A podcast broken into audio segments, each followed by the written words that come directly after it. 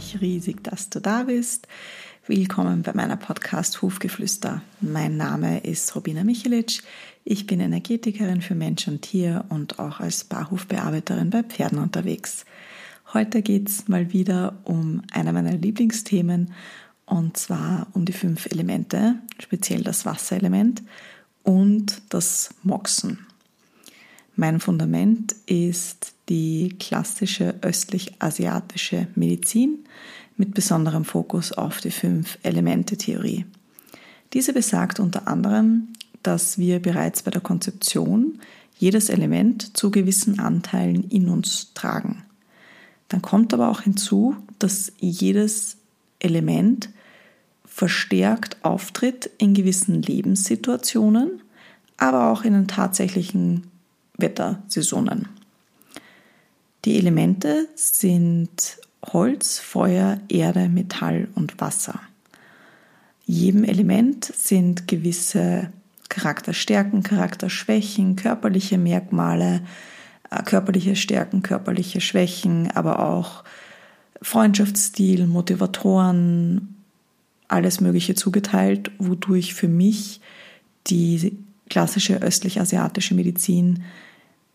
der holistische Ansatz schlechthin ist, weil sie eben symptomgelöst ist. Dem Holzelement wird zum Beispiel zugesagt, dass er der typische Anführer ist. Es ist die pure Energie. Die Lebensphase des Holzelements ist auch die Geburt. Also wenn du dir vorstellst, wie eine Pflanze von der Erde raus in die Freiheit schießt. Diese Energie, von dieser Energie reden wir. Und vielleicht auch, wenn das Kind im Shoppingcenter sich voller Wut am Boden knallt und die Hände ähm, auf den Boden prellt und einfach nur brüllt. Ähm, das ist die Energie, von der wir beim Holzelement reden. Und die Saison des Holzelements ist der Frühling. Das Feuerelement, das ist so das typische Sternchen oder der Star. Und es ist ein bisschen bekannt für das Drama im Leben. Und die Lebensphase ist der Teenager, die Saison der Sommer. Die Erde ist für die Gemütlichkeit bekannt. Es ist so ein bisschen auch das Bemutternde. Es ist in der Lebensphase der Familienbildung und die Saison ist die Erntezeit. Das Metallelement ist so die Weisheit in, Person. Ein bisschen der verrückte Professor, der perfekte Performer kennt sich immer extrem gut in seinem Gebiet aus und wird ganz schön unrund, wenn etwas nicht genau nach der Routine abläuft und auch wenn diese Routine nur in seinem Kopf ist. Es ist die Lebensphase so ein bisschen der Pensionierung und die Saison ist der Spätherbst. Das Wasserelement ist wie auch Wasser sehr schwer greifbar. Wie heißt so schön, stille Wasser sind tief. Es ist fast schon mystisch. Die Lebensphase ist der Tod und die Saison der Winter. Winter und Tod sind ja irgendwie auch ein Paar, also auch in der Natur. Und gleichzeitig bereitet sich aber eben genau in der Natur alles auf die Wiedergeburt, auf den Frühling vor. Jedem Element sind auch gewisse Organe und Körperteile zugeteilt. Und dem Wasserelement sind die Nieren unter anderem zugeteilt. Diese sind laut der klassischen östlich-asiatischen Medizin die Essenz des Yings. Verantwortlich, also dafür ist es verantwortlich. Und das Yin oder Jing steht für die Geburt, das Wachsen und die Reproduktion. Es ist das Fundament allen Lebens und auch des Überlebensinstinktes bzw. der Willenskraft. ist spannend, oder? Dem Wasserelement wird der Tod zugesprochen, Gleichzeitig steht es aber auch für den Überlebensinstinkt. Die Emotion, die dem Wasserelement zugesprochen wird oder zugeteilt wird, ist die Angst. Und diese referenziert er wieder auf das Überleben, weil ohne Angst können wir nicht überleben. Das ist ja unser Überlebensinstinkt, dass wir Angst bekommen. Wenn du also gerade im Winter vermehrt Angst hast, liegt das wahrscheinlich sehr stark an deinem Wasserelement. Das Wasser ist, wie schon erwähnt, im wahrsten Sinne des Wortes nicht greifbar. Es ist ja irrsinnig schwer, Wasser anzugreifen und zu halten. Gleichzeitig werden aber dem Wasser unsere Knochen, also dem Wasserelement unsere Knochen zugeteilt, die uns ja angreifbar machen, die uns Haltung geben, die uns aufrichten. Ich liebe einfach dieses Yin-Yang immer in der klassischen östlich-asiatischen Medizin, Medizin. Es ist doch grenzgenial, also unglaublich. Also Leben ist Wärme, Kälte ist Tod, Kälte ist die Yin-Energie, Wärme ist die Yang-Energie.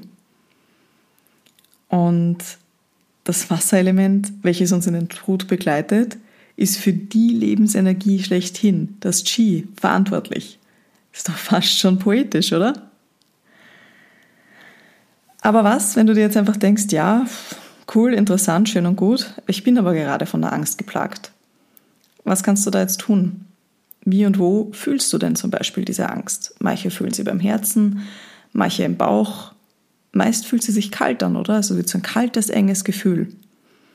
Das zeigt dir einfach extrem, dass dein Wasserelement derzeit strudelt.